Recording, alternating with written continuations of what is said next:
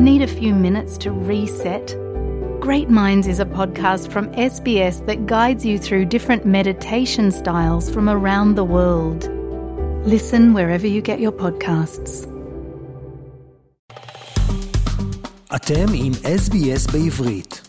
לעוד סיפורים מעניינים, כנסו ל-sbs.com.au.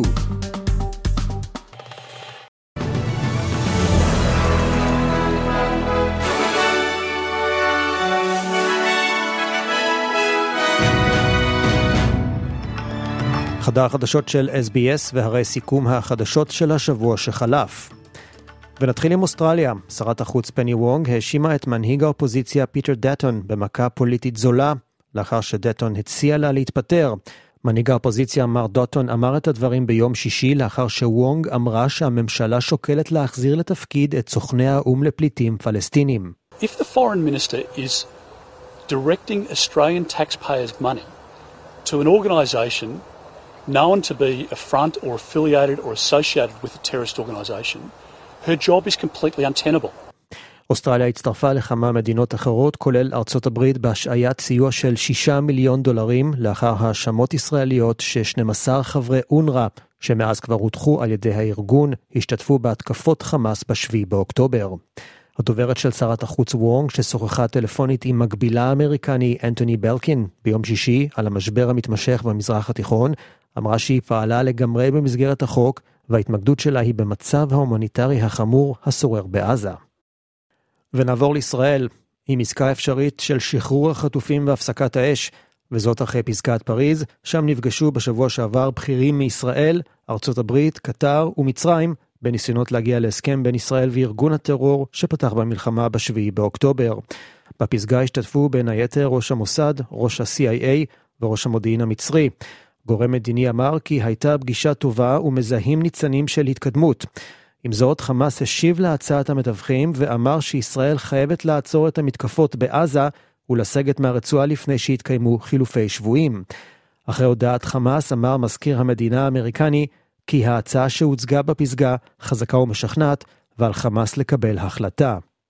המתווה שעליו הוסכם בפסגת פריז כולל מספר פעימות, כשזו הראשונה והמרכזית היא הפעימה ההומניטרית שכוללת שחרור נשים, מבוגרים וחולים כרוניים. הפעימה השנייה תכלול גברים צעירים ממסיבת נובה וחיילות. הפעימה השלישית חיילים, ובפעימה הרביעית ישוחררו גופות. ישנה אפשרות שהמתווה יצומצם לשלוש פעימות, כשהפעימה השלישית תכלול חיילים וגופות. גורמים בישראל מדברים על אופטימיות שהפעם המשא ומתן יצליח, ויביא לעסקה אם כי עדיין לא בטוחים שחמאס באמת יסכים לוותר על דרישתו להפסקת הלחימה, דרישה עליה חזר כאמור אמש. עם זאת, ההערכה היא שארגון הטרור ויתר על הדרישה להפסקת אש כתנאי לתחילת השיחות.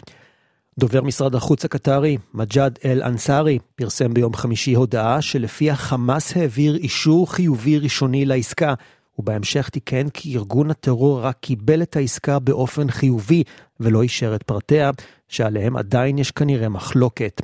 בחמאס עצמו אף אמרו גורמים בכירים כי אין עדיין הסכמות. ושר הביטחון יואב גלנט ביקר בעיר ח'אן יונס שבדרום רצועת עזה, ושוחח שם עם לוחמים בסדיר ובמילואים. חרף הדיווחים על מגעים לעסקה וההשלכות שלה על מהלך הלחימה, גלנט הבטיח בדבריו שצה"ל יפעל גם ברפיח, ליד הגבול עם מצרים. גלנט אמר כי הפעולה במרחב ח'אן יונס מתקדמת עם תוצאות מרשימות, וחטיבת ח'אן יונס של החמאס מתפרקת. גלנט הוסיף שצה"ל ישלים את המשימה בח'אן יונס והם יגיעו גם לרפיח, ויחסלו את כל מי שיש שם כשהם מחבלים שמנסים לפגוע בישראל. גלנט גם עדכן כי לפי ההערכות הנוכחיות, 10 אלף מחבלים של חמאס נהרגו עד כה ועוד 10 אלף אחרים נפצעו או לא מתפקדים. הנה חלק מדבריו. הפעולה המבצעית שאתם עושים כאן בשטח, הפעולה הזאת מקרבת את החזרת החטופים. כל יום, כי חמאס מבין כוח. כשאתה לוחץ עליו, אתה יושב לו על הצוואר, הוא בא ומדבר איתך. אנחנו צריכים להתמיד עד שאנחנו משלימים את המשימות שלנו. ונעבור ללחימה בצפון ישראל. גורם ישראלי בכיר אומר כי הסיכוי להגיע להסדר מדיני בצפון שידחק את חיזבאללה צפונה עומד נכון לעכשיו על 30 אחוזים. לדבריו, ישראל ממשיכה לתת סיכוי למהלך המדיני, ולמרות הסקפטיות מקווה שיניב תוצאות. שליחו של הנשיא ג'ו ביידן, עמוס הוכשטיין, יגיע לישראל בשבוע הבא לצורך כך. הבכיר הודה כי על אף המתיחות בצפון וחילופי האש, שני הצדדים לא רוצים מלחמה. כראיה לכך, הוא אומר, גם צה"ל וגם חיזבאללה הראו רק חמישה אחוזים מהיכולות שלהם בחודשים האחרונים.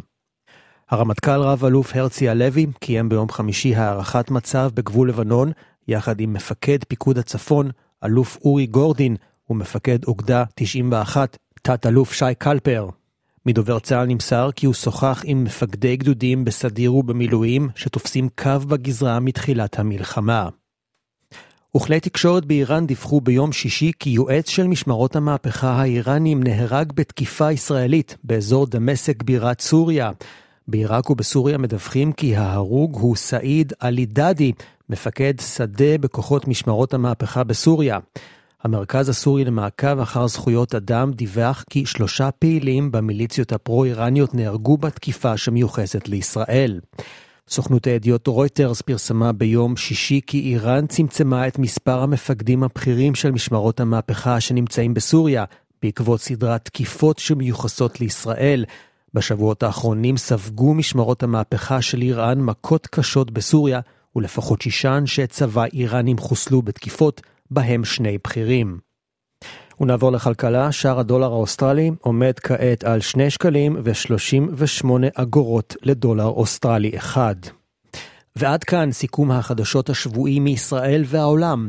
לעדכוני חדשות נוספים, בקרו באתר החדשות של SBS באנגלית.